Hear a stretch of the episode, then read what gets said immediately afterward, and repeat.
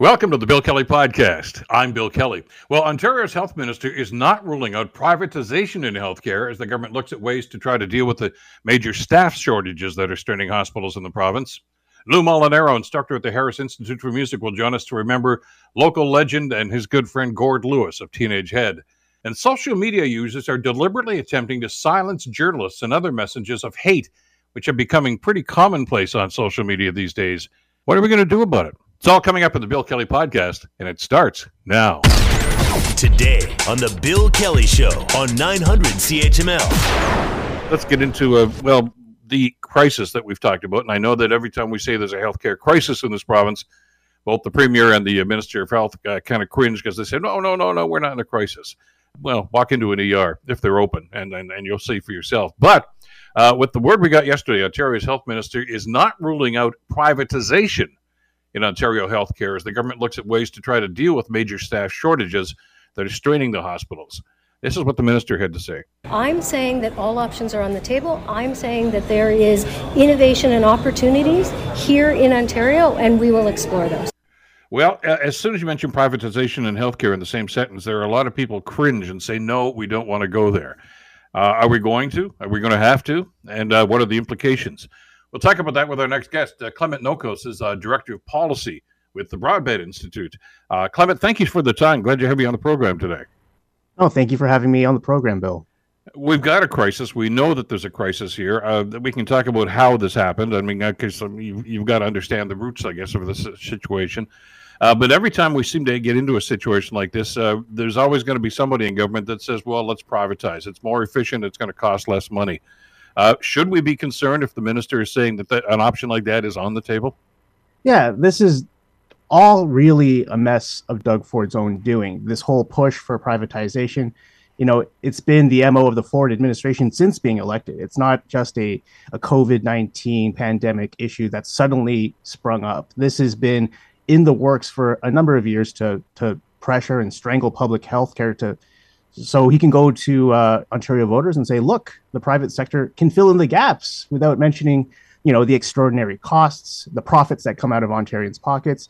You know, it, it's what you're saying is right. We need to look at the root of the issue uh, to understand sort of the, the problem we see today in E Rs. And, and most of us, let's face it, we don't pay much attention to this. And I'm not suggesting we don't care about healthcare. We certainly do. Uh, but we don't pay attention to what's going on in a hospital, in the in the, the setting, or in the E R, unless we need to access it, or some of our loved ones need to access it. Then we get, you know, right in our face, we see what's going on. So it, there's a, there's a certain, I guess, ease for the government to kind of move in and manipulate this a little bit, because for the most part, we're not watching. Exactly, and, and this is this is exactly the play to, you know, uh, for for Doug Ford's administration to show that uh, look, we have. The, the the voters just elected us for for a second mandate, and uh, you know in that mandate uh, it's a bit of a bait and switch where he's promising you know more investment in healthcare, but that's going to you know things like uh, uh, hospital beds, um, more infrastructure. But what about the staff to uh, staff those beds? You know you don't want to just you can have hallway medicine, you can have. Um, you can, you know, put people in rooms, but if there's no nurses or doctors to attend to those folks, then, um, you know, that to me doesn't sound like a real investment. Instead, that kind of sounds like a crisis that this government is investing in. Many, many years ago, when I was on Hamilton City Council, I was also on the District Health Council, which has morphed into all sorts of other things. But it's a community organization, and, and it was great. And uh, this was during the days of the Harris government. And I, I remember one meeting in particular, and they, they said, you know, we got great news. The f- government's just given us funding for a brand new M R I. It's going to go into Hamilton General Hospital. This is great. Right. And I put my hand up and I said, well, what about funding for the people who are not? Oh, there's no, no, no, we don't have staffing for it. So it's going to sit there. I mean, there's, we haven't got any money to pay people to actually work this thing. Now, we worked it out, of course. It was up to the you know Hamilton Health Sciences to do this. But you can't do any of this stuff. Uh, and you know this, Clement, from your work, of course. You can't do any of this stuff unless you have staffing. And and they so, don't seem to want to talk about that. You know, yeah, we're going to bring more foreign trained nurses in. Well, that's not going to happen overnight. But we're not going to pay the ones that we have, by the way. And that, that's that's somewhat problematic. But they don't seem to want to address that problem. I find that frustrating. No, absolutely. That's... you know, Doug Ford's Bill one twenty-four uh, to cap salaries for nurses. And look, these are nurses. These are our frontline workers that, you know, at the start of the pandemic, we've been, Doug Ford's government, everyone was clapping for them. Um, but, you know, to go two plus years later and to, you know, work them in these twelve hour overnight shifts, while with the cost of inflation, they're not able to afford their groceries. To me, that's totally disrespectful for, you know, the leadership they showed us uh, throughout this whole like global health crisis. Um, you know, it, it's no wonder why many, you know, feel the need to drop out, find work in other places. I know nurses myself, it, I come from a newcomer community where, you know, people are thinking about uh, getting nurses uh, fast tracked because they're not, you know, credentialed, or, you know, they aren't um, being uh, recognized, or they don't have the status to, to shift into healthcare work. Like, I think that's a, an admirable way to go. But at the root of the problem has always been um, the workforce we currently have. If those workers aren't being respected after, you know, doing what they've done for the past two years, then, you know, what's also to say that the new people you hire on today are going to stick around two years later when you still treat them with disrespect? Well, the statistic that jumped out at me, and I know you've seen this, uh, you, you're a numbers guy, you got a background in economics. You know, the one the, the survey that was released among nurses, they, they talked about Ontario nurses here, they're working full time. One in two, in other words, fifty percent of them said they're seriously considering leaving the profession, and many already have. Now, if that's not a crisis, I don't know what is. No, I, I know personally nurses, um, you know, they were there the first months of the pandemic, saw the poor working conditions, saw E Rs fill up, saw, you know, the government not come out to bat for them. And now they're working in Amazon warehouses. You know, it's a total, they have this, you know, all this health experience, all of this education, but then they try to find lower wage work somewhere else that isn't, you know, maybe as stressful as, as an E R. To me, that's a, that's a big loss, not just for, uh, you know, for for themselves, for their incomes, but for for the community, for the communities that they uh, that they serve uh, in the healthcare sector. If we don't have nurses, then we don't have a healthcare system. And and this is the staffing thing that, that's always bothered me. And by the way, when we talk about the healthcare system, I know in most people's mind's eye, I guess they th- they think about primary care, in other words, hospitals, as, and they should. And and the picture that you painted just a few minutes ago, I think, is something that we have to remind ourselves about, of, of those people that would line up on the street and banging pots and pans and applauding nurses as they come out of their shifts, usually after a double shift or more, in situations like that. Uh, and yet we not we're not. petitioning this government to say these people should be paid a decent wage. Why can you put a ceiling on something like this? One percent. You know, I can understand why so many people are getting frustrated and say we have to move. But it's not just the hospitals, though, Clement. You know that. Uh, long-term care facilities. They said they were going to do something about that, uh, and that's still two or three years down the road. We're getting promises about this should be fixed three or four years from now. What about the people that are in that bed right now? What what are we doing for them? Absolutely, and this, this is sort of what the government is proposing. The, the, three, the reason why it's three years is because they're looking to build more facilities. Well, again, there's nobody to staff those facilities. Um, and so, you know, what the government needs to do now really is to get rid of Bill one twenty-four, make sure that our nurses that are working today are able to do their jobs and, you know, pay for their groceries, pay for the price of gas. You know, and it, if and being overworked means that there's still a shortage. Well, that also means at the same time, fast tracking that workforce that we currently have in Canada that doesn't have their status recognized, that doesn't have their credentials and experience. It's all in English. All of these nurses that come with international training learn in English, but they still have to go through these prohibitive tests uh, that cost so much money and are only available so many times a year. Uh, if I were coming with that experience, but, you know, I still have to jump through all of these hoops, you know, um, you know, I have to trade my shifts at Timmy's to be able to get to, you know, do an English test, even though I'm serving customers in English already. Like, that's just discouraging. And so if we want to ensure that our healthcare system is fully staffed, these barriers need to be removed. These, uh, you know, cuts really to wages need to be removed. Um, Doug Ford needs to take action now if he wants to save people today.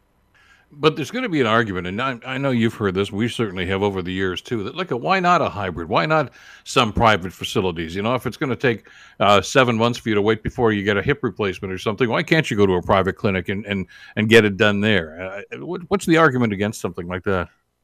Well, I mean, we just have to look south of the border, you know, if, uh, you know, and we already see it today with Doug Ford privatizing things like blood tests and x-rays and, you know, regular routine procedures. This is where, you know, the private sector sees an opportunity to uh, form a beachhead to be able to, and it, Doug Ford can see a, an opportunity here to cut corners. You're going to see more things like U S style crowdsourcing for funds to pay for these routine things. If you uh, start to think about having a hybrid system incorporated into our O HIP, you know, like E R closures are obviously devastating today, and they may be proposing privatization as sort of today's solution, but it's not a solution. And in the long run, it's just going to cost taxpayers more money for uh, they've, money they've already paid, but now it's not coming from their taxes. It's coming out of their savings accounts. And I know that some people are suggesting, well, why can't you just go to a private clinic and, and let O HIP pay for that? Uh, which sounds like a, a nice pie-in-the-sky idea, but I don't think it's pragmatic and practical. I mean, by definition, uh, private sector are profit-driven. I mean, there's got to have, there's going to have to be a profit in there someplace, isn't there? This is exactly it. And so what you instead see is a situation where you have the government subsidizing corporate profits. They're not subsidizing your health. They're not. They're not. You know, helping Ontarians. What they're doing is lining the pockets of shareholders in this case. And so what you're going to see with a hybrid system is more corporate profiteering. And we're already sick and tired of that when it comes to the gas price, when it comes to groceries. You know, Ontarians already see the effects of what it is in other sectors. To put it in their uh, into the health aspects of the economy, it just puts more pressure on Ontarians for, you know, less return on our investments.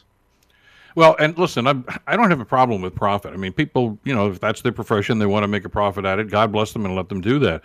Uh, but I, I think we've developed a mindset in, in this country, not just here in Ontario, I would think, Clement, uh, that there are some things that are sacrosanct, education and healthcare being probably at the top of that list. Uh, that, you know, that's that's not a place for that. I mean, if there's a clinic that, you know, you can go to, God bless you. But I mean, the system is supposed to be there for all of us. That's what the, the, the system is right now. And it's not serving us now. And, and you know, this is why we get into the argument of, well, well, how much money is the province putting in? How much money is the government putting in? But the work that guys like you do, I think, is so important in that discussion. Uh, you know, as, as the health minister yesterday says, everything's on the table. We may have to privatize some things. Uh, and you juxtapose that with the report that came out about two weeks ago uh, from the budget officer that's basically said, look, at Ontario has the worst record in Canada on sp- health spending health. The, the dollars that do come to them, they don't seem to spend wisely. And, and you know, when the, the health minister and the premier were presented with that report, they simply said, well, that's not true. Just dismiss it out of hand. But the numbers are the numbers. And as, as long as we've got that kind of a mindset, it, is there a chance that we're going to find some common ground here and some solutions?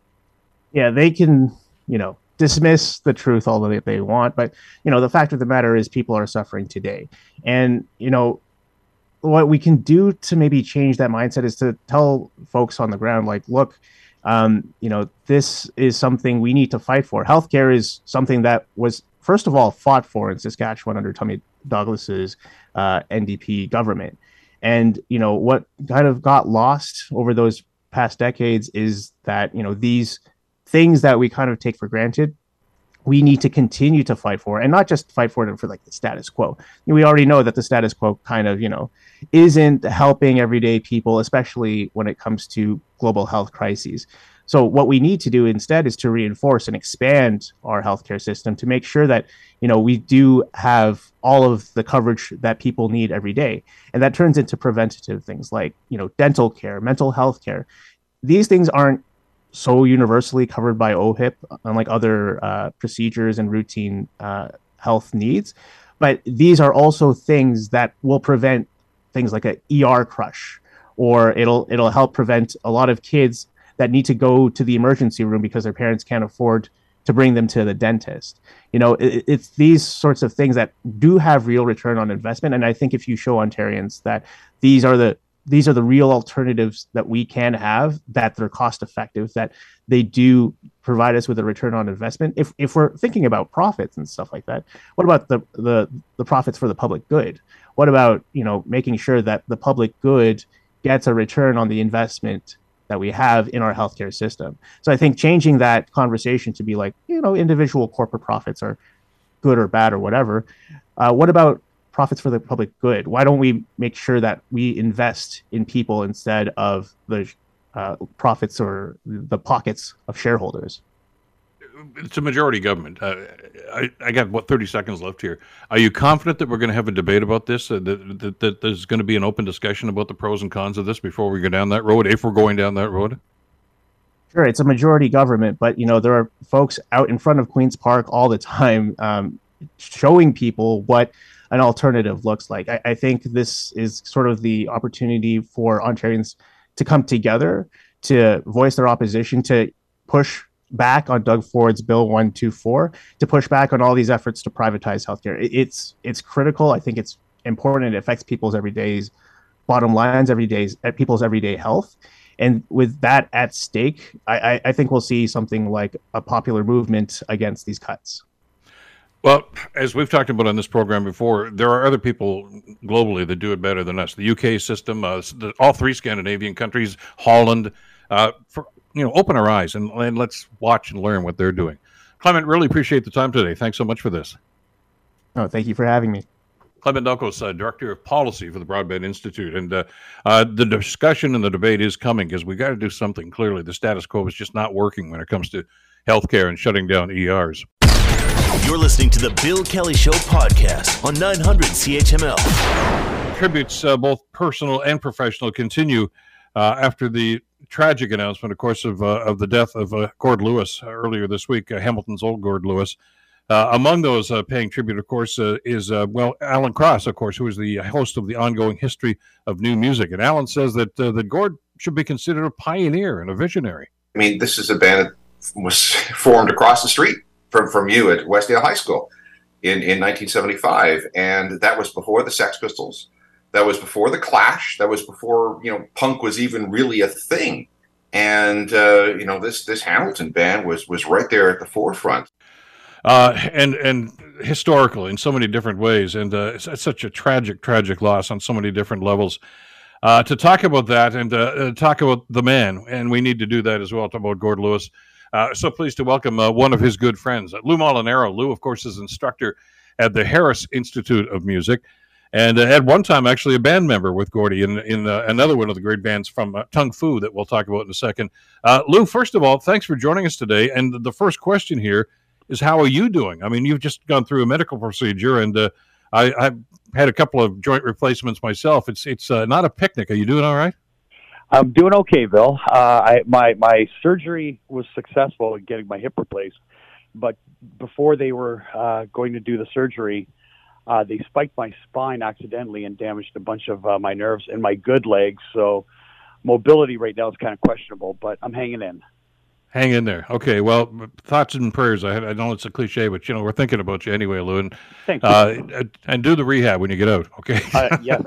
uh, just some good advice from one friend to another who's gone through there. One time I did, one the first time I didn't, the second time I did. So you'll learn, and it'll help. But anyway, uh, you'll be on the road to recovery. There's always great people helping you.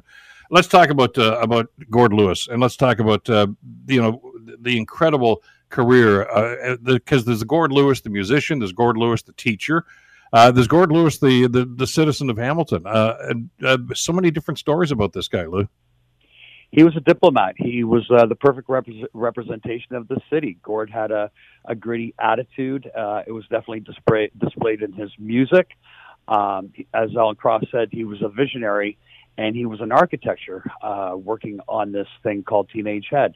Uh, a lot of us see it as a band, but it's more than a band. It was uh, an art statement. You know, and, and and Alan mentioned this, and you and I have talked about this in the past. I talked to Gord about this on one occasion, too. What if? And I, I know we all do that in our lives. What if?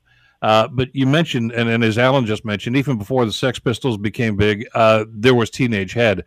Uh, there was a trip planned to New York, which could have changed music, could have changed everything. And, and sadly, it didn't happen. Gord got in an accident, and, and things got delayed. Uh, did Gord ever talk about what if? They know that could have been us. That could have been... You know, that that could have been their their platform to, to go international in a bigger way. One of the luxuries of being close to Gord was uh, talking about the what ifs a lot in different circumstances, but that was the big one.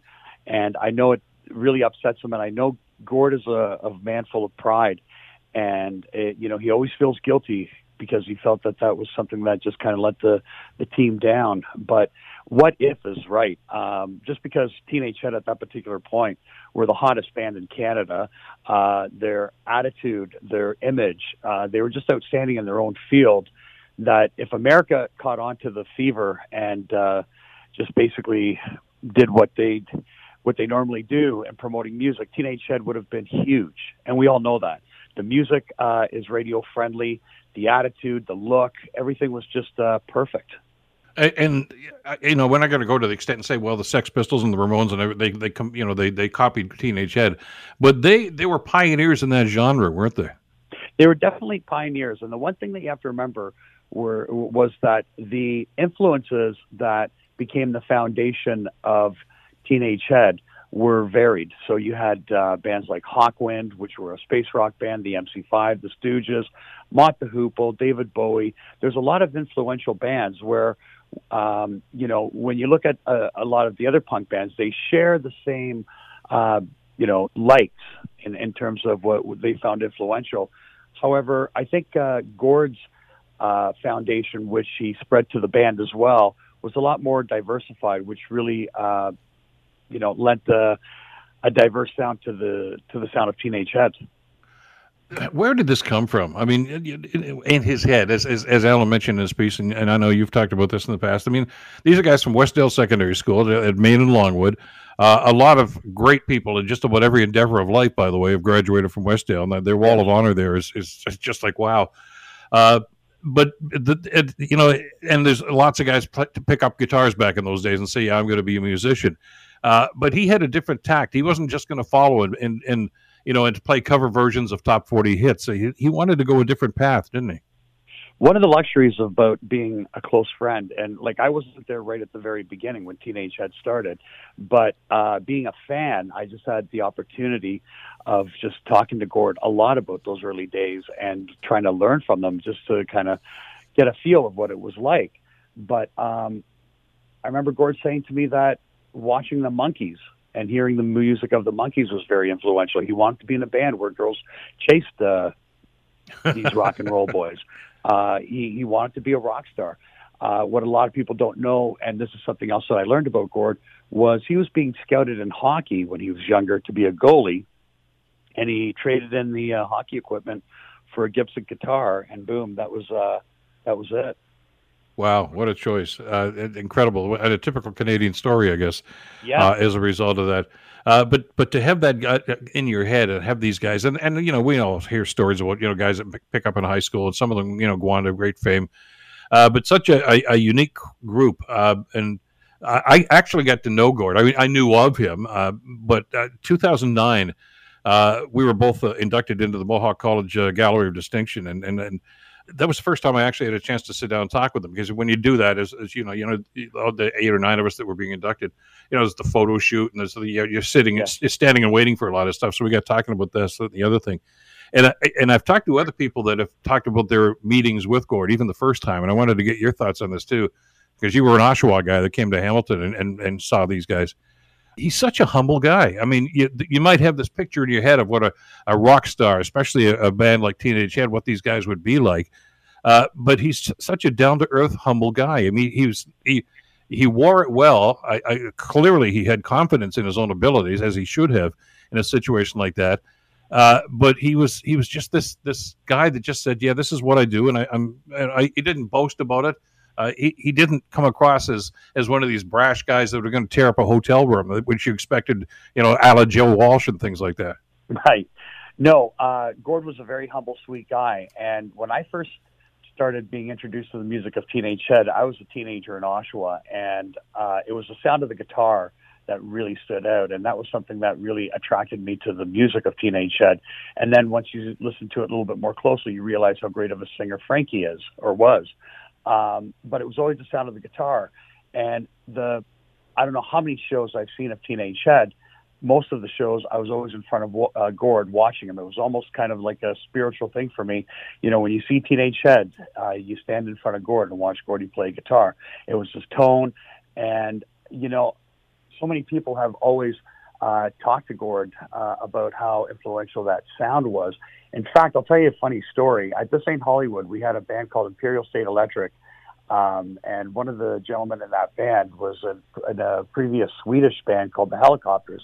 They came out to uh, play at This Ain't Hollywood, and when Nikkei, the lead singer and uh, guitar player of this band, saw our Teenage Head poster that belonged to my business partner, Glenn, hanging on the wall, he said, "Oh, that's cool that you guys have a, a Teenage Head poster.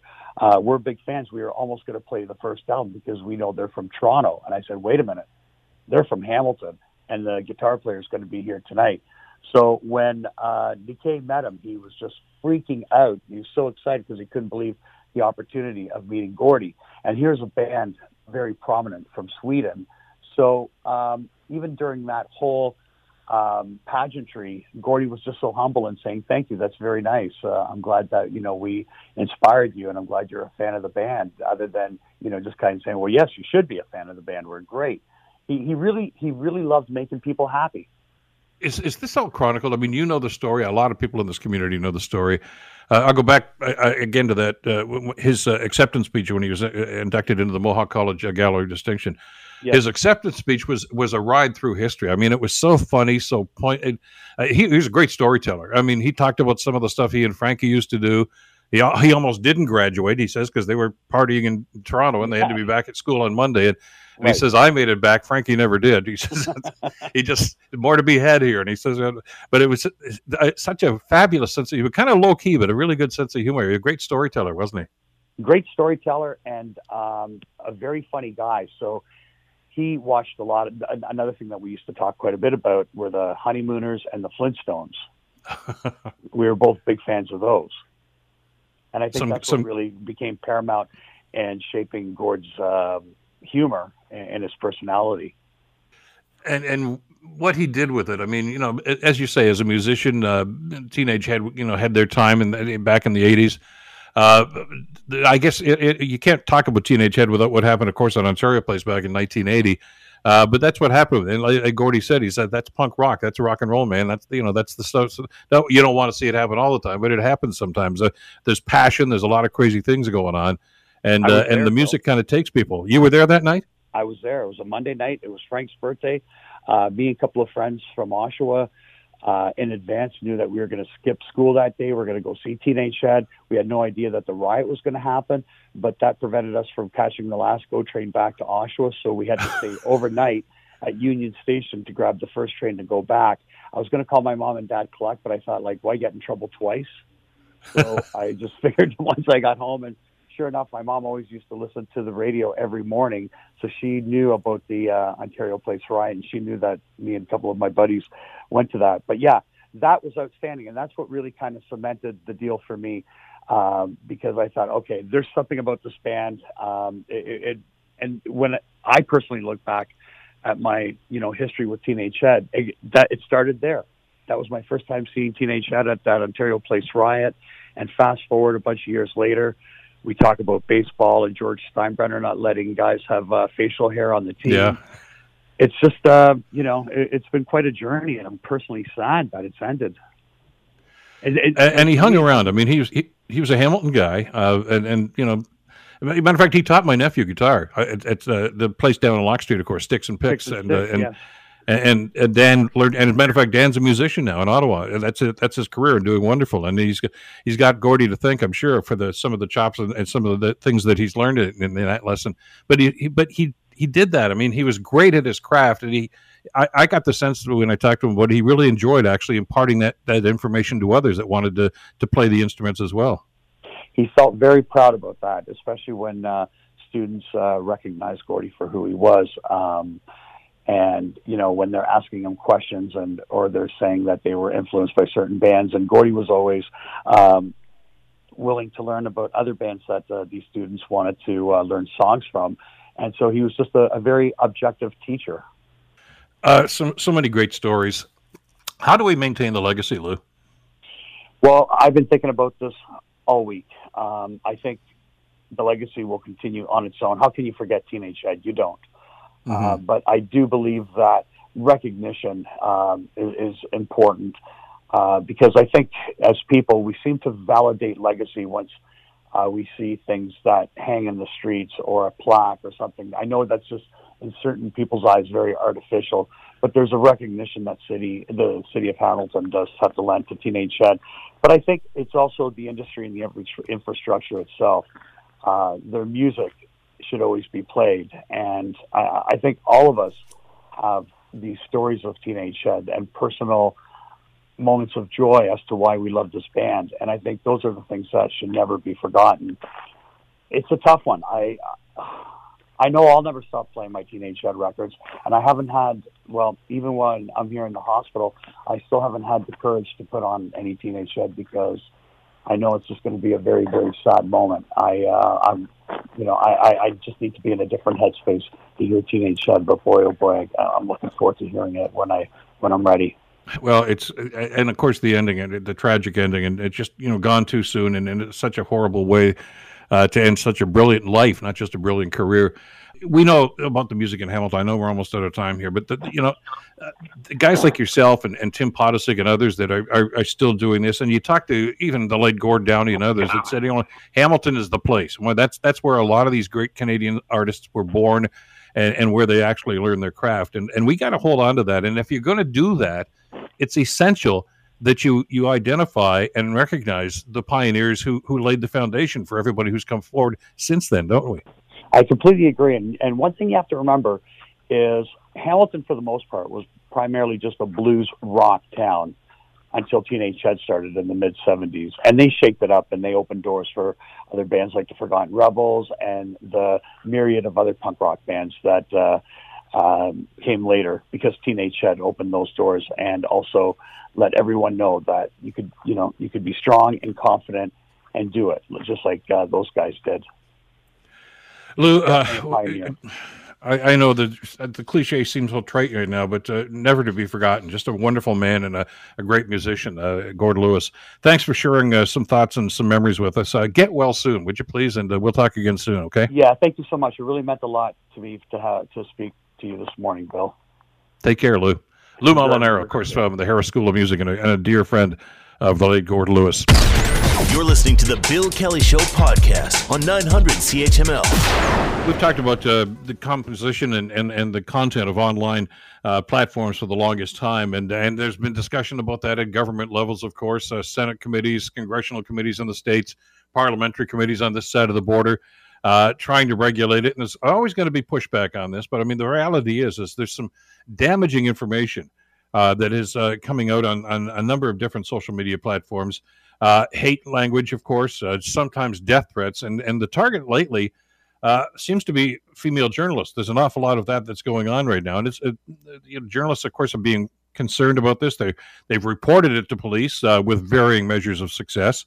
Uh, but it leads to the overriding question, of course, is what responsibility do the platforms and the media have in general uh, to police themselves and, and to, to make sure that these sorts of things don't happen? I want to bring our next guest into the conversation to uh, to talk about how this might be uh, happening.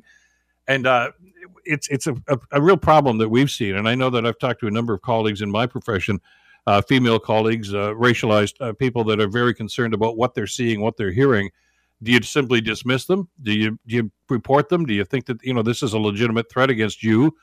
Uh, they don't know where to turn and how to to interpret this. Uh, Jeffrey Dvorkin is a senior fellow at Massey College. He's also the author of Trusting the News in a Digital Age. Uh, Jeff, always a pleasure to have you on the program. Thank you so much for the time today. My pleasure, Bill. Uh, we, we've talked about this, about, you know, regulating, and I guess that's a, a, a word open to interpretation, but the, the content of what goes on online, uh, there's so many different elements to this, hate speech, uh, some of these threats that we've talked about.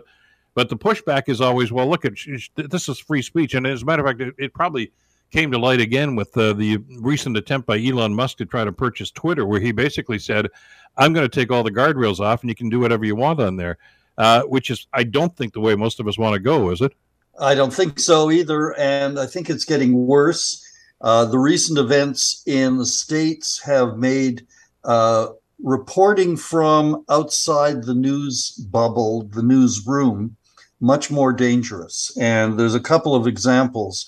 There's a young woman, very talented reporter, works for Vice News. She's Canadian. Her name is Tess Owen. And uh, her parents are actually people I worked with at C B C back in the day.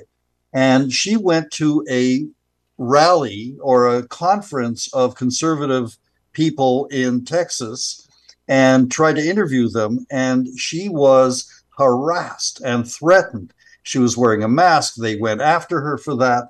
And Vice Media has put it up on its website. And it is, you know, I, I don't think I can be much shocked anymore, but boy, oh boy, this is really something. Tess Owen is a very tough uh, young journalist, and she comes from good stock of journalists. Her dad was my boss at the National at C B C back in the eighties, and her mother is uh, a wonderful reporter, uh, Sheila McVicker, who people may oh, have sure, seen yeah. back in the day. Yeah. Um, and Tess has Tess has got a lot of a lot of guts to do this, but it's not just in the States. We're seeing this happening now in Canada. Glenn McGregor, who reports for C T V News, uh, cannot do a piece on the uh, followers of the convoy without people coming up and shoving him and pushing him and attacking him physically. Um, and he's a big guy. Um, so it's really quite disconcerting, and and part of the and we're not immune from this here. I think there's there's an increased level of weirdness, just plain old craziness out there right now that has been exacerbated by the digital culture, and we have to figure out a way to do something with this. Well, and to your point, uh, I mean, even when the convoy finally did land in Ottawa and and, and set up camp there, uh, Evan Sullivan from C T V was there, and Evan's a big guy. He's a bigger guy than Glenn. Uh, and, and he was, was being harassed uh, by people in that situation. And I, I guess the question here and the concern here, Jeff, because both male and female, uh, how do you respond to that? I mean, you know, is are they just, you know, trying to threaten you? Is there a real concern here about uh, imminent violence? You don't know, do you, when you're in that moment? Well, here's here's the thing, is that when we would send a reporter into a danger zone or a war zone, we made sure that the reporter was sufficiently, frankly, guarded uh, by local fixers, by uh, uh, big people, physically big people. Yeah. But also in a war zone, um, you have to be very careful. And we sent people into war zones. When I was at N P R, we sent them into Iraq, and we made sure that their fixers were well known, and we never brandished weapons, and I'm certainly not advocating that. But in a war zone, you have to be able to say, don't screw with us. Um, and I think what's that those lessons from the field have now come home to roost. Um, I think that my call, I, I don't know this for a fact, but I'm hearing that colleagues at the C B C send out reporters with very large producers who will stand on either side out of out of out of the shot, out of the out of the out of the visual side of it, uh, just to make sure that no one comes close to either the camera person or the reporter. And I think that's unfortunately going to have to be the way of the future. But the, there's a there's a better way, which is, and this is going to cost news organizations some money, that they're going to have to figure out a way in which algorithms can be used to filter out this nonsense from websites. And this is not a free speech issue. This is a safety issue. And I think that hiring people to work on the, the website and to make sure that inappropriate comments are being tracked and removed and blocked, and in some cases reported to the police, is the, the next step in, in this procedure. And I think that the fact that this hasn't been done yet is in part because, frankly, a lot of news organizations don't want to spend the money. And, and so we are going to have to live with this until there is a sufficient uh, level of response from management in news organizations, print, broadcast, and especially online, that are willing to say, enough is enough. We're not going to, we're not going to put our, our people in psychological or physical danger. And that's the challenge. What, what what are the seeds that, that have grown into this this anger and and and this you know threatening of violence, and in some case actual violence here? Is is Uh, I mean, we all already know that in many social media platforms and the people that, that advocate and, and, and, and, and contribute to these things, they don't hate the media. They, they were told by, by their heroes not to trust the media uh, unless, you know, these hand-picked group here that, that advocate for whatever that individual advocates for. But the rest of us, uh, I guess, are, are, are, you know, while you use a number of different descriptors here, uh, but but.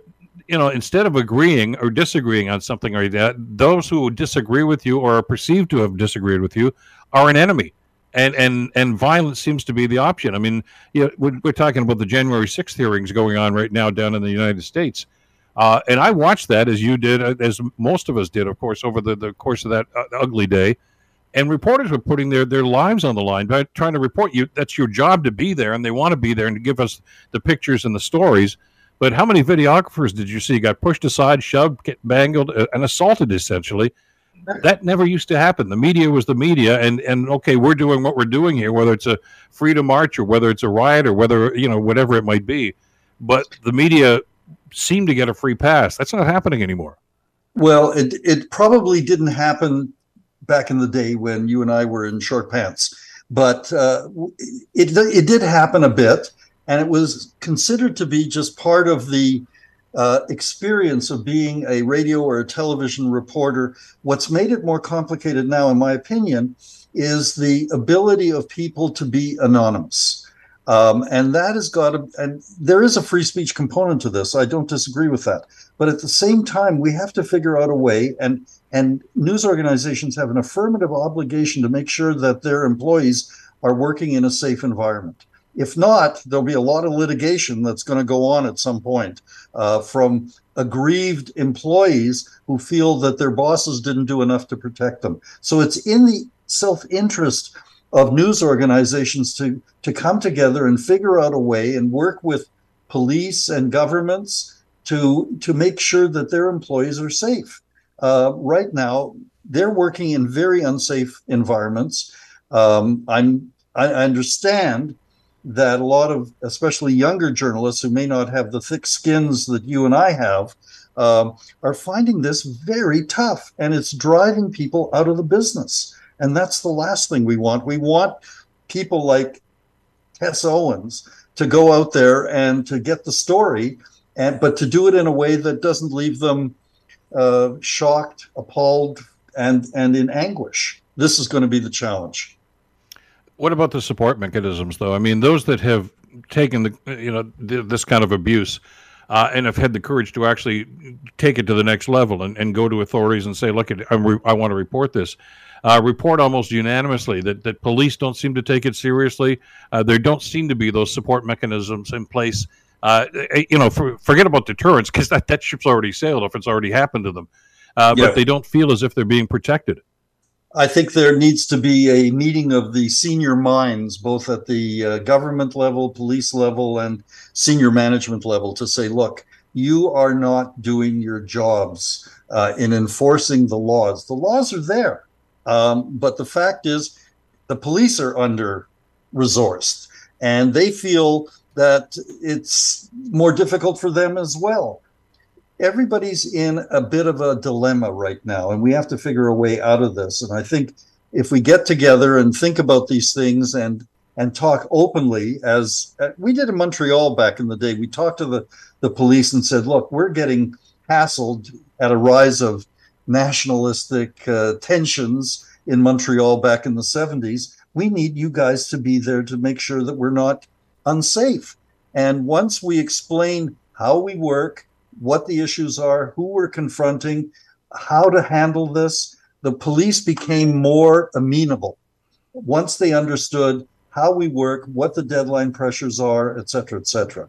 I think that we need to be more, we, you, need to be more transparent about what goes into making a story come together and how the, how the needs of, and I'm going to use the big D word, our democracy requires the existence of a of a of a media organization that is working in favor of the, our democratic values. And I think that we have to start talking about these things because there are huge principles involved right now, and and and it's getting very dangerous out there.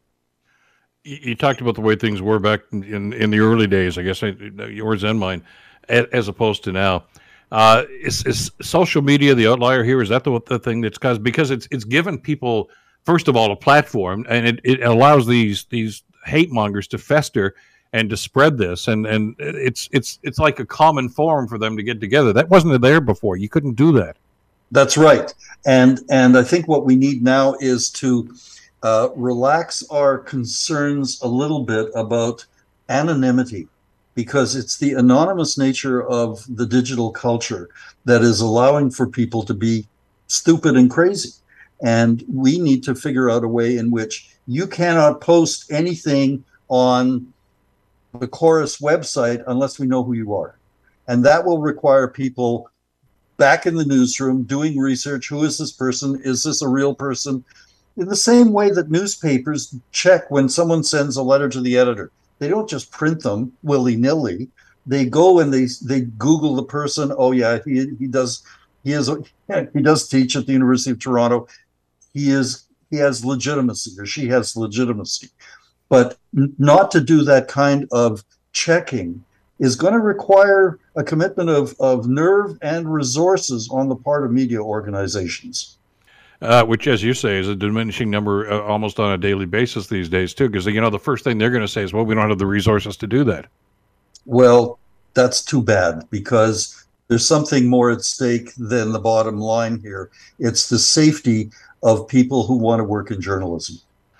Do we, I was going to say, maybe the word I wanted here was tolerance, but I mean, I'm not sure if that's even the right word here.